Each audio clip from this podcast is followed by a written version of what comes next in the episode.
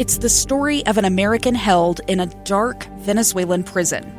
Then all of a sudden, they all kind of lined up. They pointed their guns at me. And this is the point where I thought, I'm going to die today. I'm Becky Bruce. I spent a year working on Hope in Darkness, which now has more than 2 million downloads. Find it on kslpodcast.com or wherever you listen to podcasts. The show is moving very quickly today. I'm enjoying it. I hope you are as well. I am going to take Friday off to celebrate Pioneer Day. And we heard earlier this morning from the governor that he has added caution and added challenges that he would like to extend to you as you go out and enjoy your uh, Pioneer Day weekend. And uh, I'd like to echo those challenges. Let's remember as we are together in likely close quarters with members of our family, some of them may even be in those higher risk categories, the older folks in our family or those with some underlying type conditions. Uh, let's be sensitive to that. Let's be mindful of it. And let's be sure to put into practice the fundamentals that we have been hearing ad nauseum for the past number of months. Keep your hands clean. Don't touch your face. Wear a mask. And maintain good social distancing while you can. All right? Uh, that's my uh, challenge to you. I'm going to accept it myself uh, from when Governor Gary Herbert shared that here this morning. Uh, I thought, you know, that's that's a good point. That's a good thing to reiterate. We've seen uh, some spikes come in the wake of holidays in the past here over the past few months. So let's uh, let's break that trend here with Pioneer Day upcoming. So I told you as we were approaching this segment that I was going to share with you some of my frustrations, which stemmed from an article written by a New York City climate change reporter. Her name is Lisa Song. She teamed up with a research fellow named Molly Simon, another New York City uh, uh, person, and they wrote an article for the nonprofit publication ProPublica under the headline Politicians and Business Interests Pushed Health Officials Aside to Control Reopening. Then cases exploded. Yeah, from New York City, they decided to weigh in on how we are handling things here in the state of Utah and they write this exhaustive article about how uh, the governor's office has brushed aside and pushed aside so many of the medical professionals and some of the experts uh, of the different healthcare systems around the state. And I'm not sure what they're seeing from New York City, uh, but I hear in, from my seat as you and I together have observed the goings on at the state level, and as we have seen the statistics and compared them to the rest of the country and world, we are doing all right. And so it frustrates me when we have something here in the state of Utah which is an exemplary approach, which is a model which emphasizes freedom life and livelihood. Freedom in that we are, for the most part, left to our own devices to take action based on scientific evidence. All right? We don't have a statewide mask mandate. That's what I'm getting at here, okay? also, uh, the governor has pushed down to the more local of levels much of the decision making power. Yeah.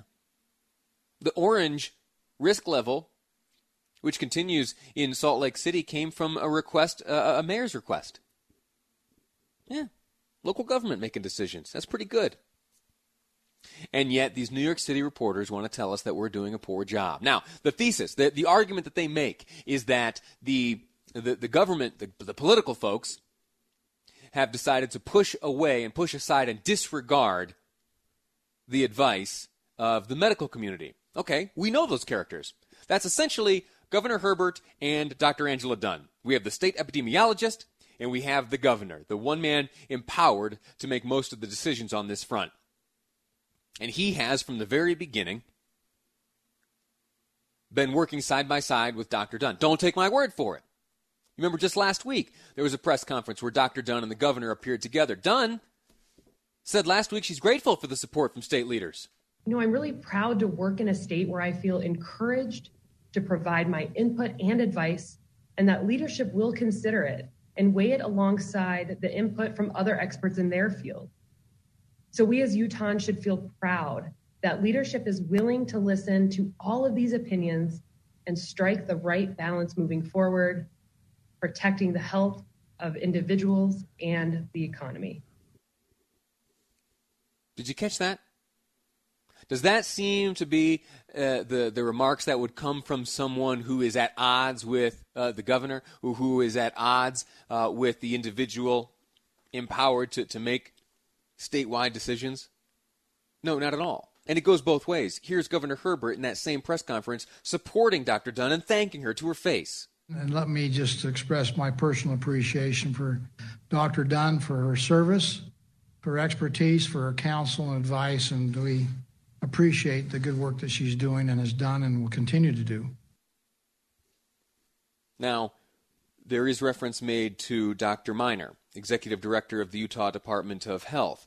Uh, there was reference made to uh, his interactions with the state. Now, uh, I don't want to, to put words in anyone's mouth, and so we're going to go right to Governor Herbert. He, today, during this press conference, was asked uh, by a reporter here with KSL, he was asked about the role and the involvement of Dr. Joseph Miner, again, executive director of the Utah Department of Health, specifically in reaction to this ProPublica article.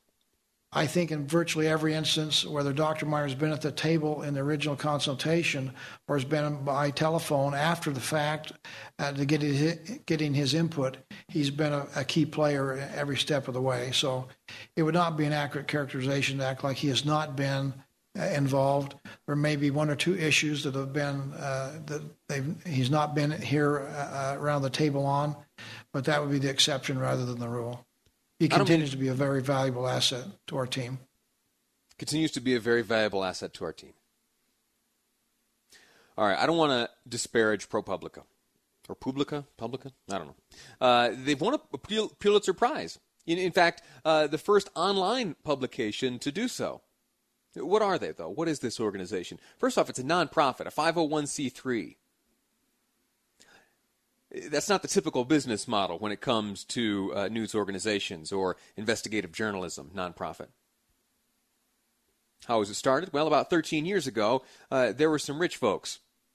There were some co CEOs of Golden West Financial Corporation, and they committed $10 million a year to a project a project to uh, to fund investigative journalism.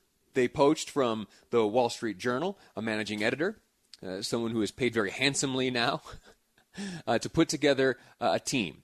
And that team today includes the author of this article.